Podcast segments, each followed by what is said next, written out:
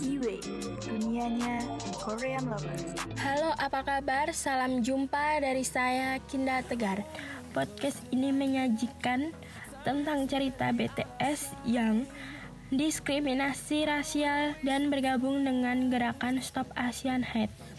Sebelumnya, pada tanggal 30 Maret lalu, BTS menceritakan tentang pengalaman mereka dengan tindakan anti-rasial Asia pada akun Twitter resmi mereka dengan menulis, "Kami teringat saat kami menghadapi diskriminasi sebagai ras Asia."